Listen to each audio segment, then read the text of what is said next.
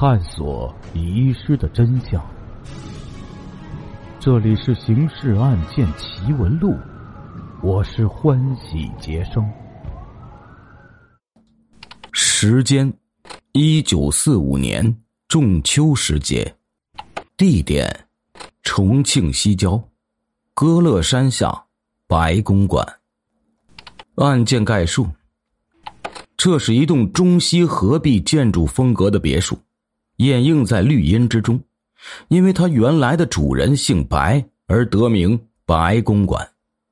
如今早已被国民政府充为公用，成为关押重要政治犯的看守所。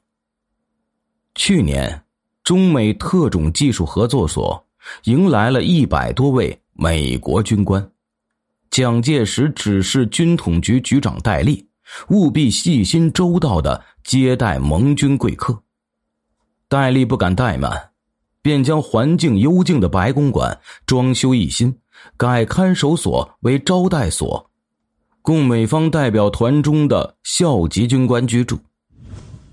一年时光过去了，灯红酒绿的招待所完成了使命，旧业重操，又变成了一座戒备森严的看守所。接下来为您解密《刑事案件奇闻录》第二十六号档案《乱世女杰》第一集。偌大一座白公馆，这段时间只软禁了七个犯人，他们是周佛海、杨淑慧、杨兴华、罗军强、丁默村、马继良。周佛海。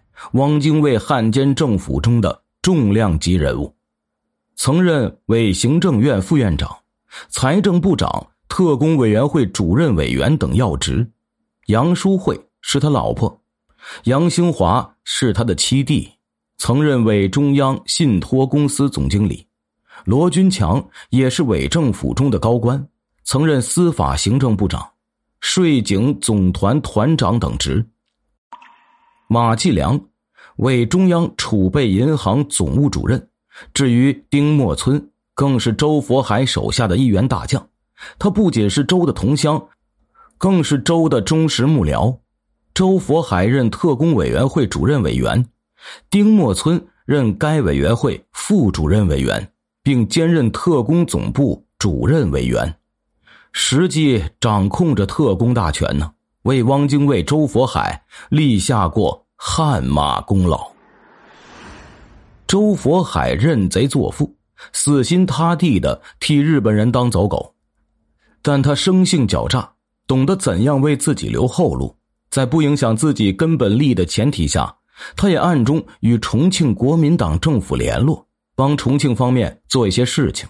例如，汪伪特工总部原副主任，后任汪伪江苏省主席的李士群。就是周佛海配合重庆军统局派往上海的特工人员给暗杀的。其实啊，周佛海这是借军统之手除掉了政敌，可谓一箭双雕。周佛海自恃对重庆有功，日本宣布无条件投降之后，他立即向蒋介石表忠心，愿效犬马之劳。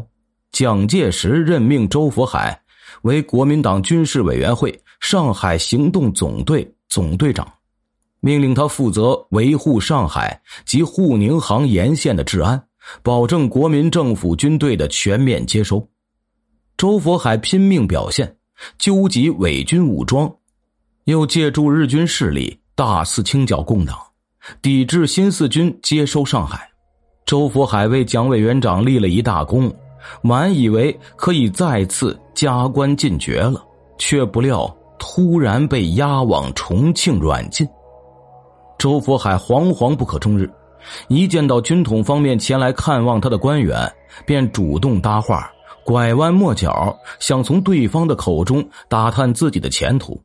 这一日啊，他在囚室里见到军统局总务处处长沈醉少将，打探的机会又来了。他装作闲聊的样子。不问自己的命运，只把话题扯到他部下的身上。恰好这时，隔壁囚室里传来丁默村一阵又一阵的咳嗽声。周佛海便借题发挥，对沈醉说道：“隔壁的莫村，他也为你们出过力呀，并且他同我一样，也是与戴笠局长有过联系的。你们却为什么不肯放过他？早在六年前就派人去暗杀他，并且安排的这么周密，杀手居然是个天仙般年轻漂亮的女特工啊！”周佛海的一番话。把沈醉问的丈二和尚摸不着头脑，他真的不知道六年前的暗杀行动，更不知道周佛海所说的天仙女特工姓甚名谁。周佛海道出他的名字：郑平如。郑平如，他现在在哪里啊？沈醉问道。周佛海低下头，装出万分痛心的样子，回答：“唉，可惜了。”可惜了他如花似玉的年轻生命，因为暗杀未遂，汪精卫下令把他给枪毙了。死的时候年仅二十三岁。郑平如，郑平如，沈醉反复念叨着这个名字，唯恐疏忽遗忘。离开白公馆，他立即赶往军统局人事处，要求查询郑平如的档案。人事处档案员翻遍了花名册，也没发现“郑平如”三个字。沈醉不罢休，请中统人事部门帮忙查阅，得到的答案是：中统的名册中没有郑平如这个人。军统、中统都不在册，那么这位年轻漂亮、为国捐躯的女特工，她是属于什么组织呢？难道她是个共产党员？沈醉把这一情况向戴笠汇报，戴笠指示一定要把此人的身份查清楚。不久，从上海中统机关传来讯息：郑平如既非军统、中统特工，也不是共产党，他只是中统的一名运用人员，因此没造册登记，就连外围组织的花名册上也无记录。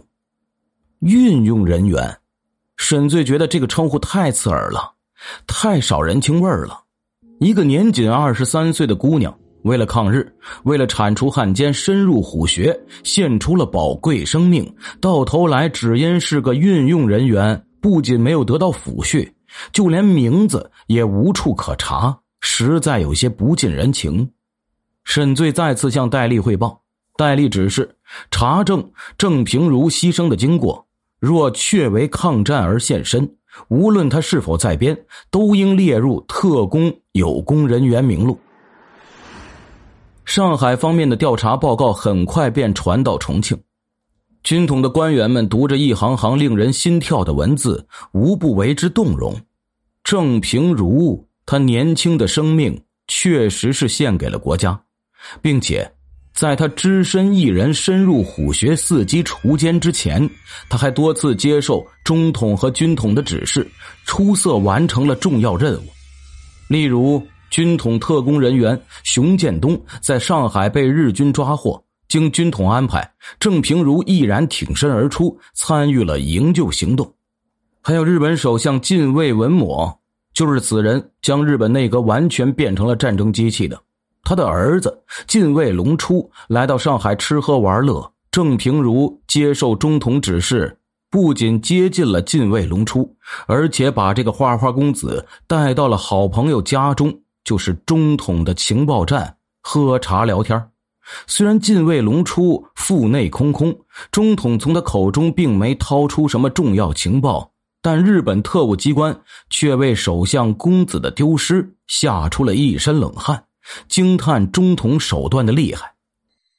他们哪里会知道，为中统立此奇功的，居然只是一位正在读书的女大学生。而郑平如的家世，则更令军统的官员们肃然起敬。郑平如的父亲是位铁骨铮铮的爱国志士，面对日军和汪伪政权的淫威，宁折不弯。郑平如的兄长是国军的飞行员，在与日寇的空战中英勇牺牲。像郑平如这样的运用人员，他不比那些中统、军统的在编人员之中的庸碌之辈们更值得彪炳史册吗？